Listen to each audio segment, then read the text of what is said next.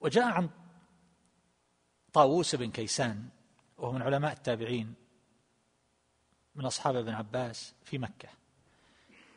يقول سمعت علي بن الحسين زين العابدين وهو ساجد في الحجر حجر الكعبة.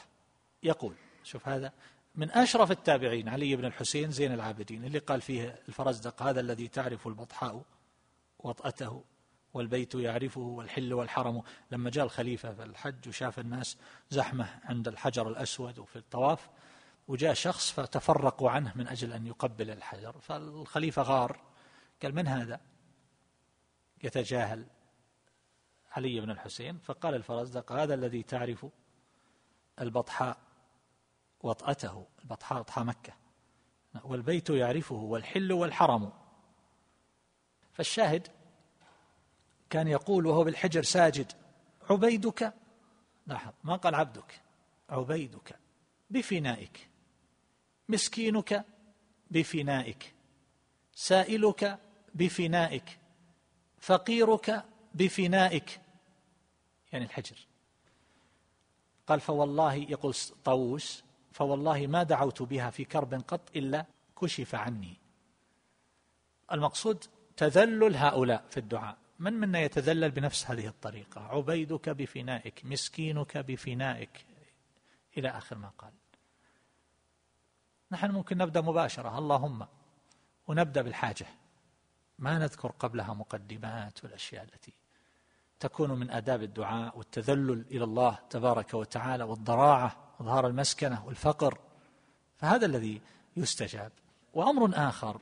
طاووس بن كيسان سمع هذه الكلمة ويقول ما دعوت بكرب هل يشرع لنا أن نتناقل هذه الرسالة بالجوال؟ ونقول دعاء مستجاب مجرب قال طاووس بن كيسان سمعت علي انشر تؤجر. الجواب لا لأن عندنا من الأدعية النبوية وجوامع الكلم ما هو أعظم من ذلك. فإذا كان هذا في كلام أحد التابعين فكيف بكلام غيره؟ فليس لأحد أن يؤلف للناس أدعية من غير المأثور ويقول لهم هذا مجرب للأمر الفلاني. ثم ينتشر بين الناس انتشار النار في الهشيم يتناقلونه برسائل هالجوال انشر تؤجر. وهذا الكلام غير صحيح.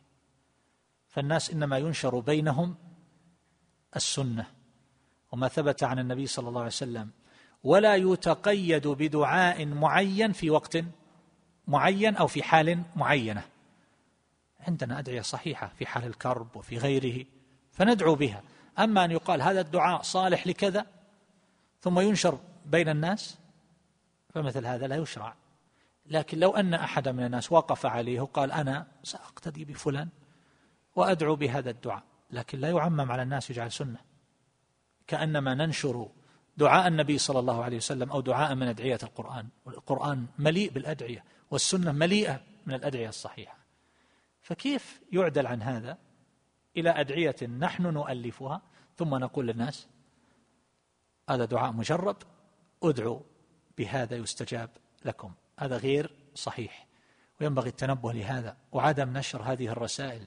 والله المستعان ما أسرع الناس في هذه الأمور. إذا جاءهم شيء من العلم الصحيح المعروف لربما يزهدون به. وإذا جاء أشياء من هذه الغرائب التي لا أصل لها طارت في الناس وسارت مسير الشمس. فهذا أمر غريب عجيب.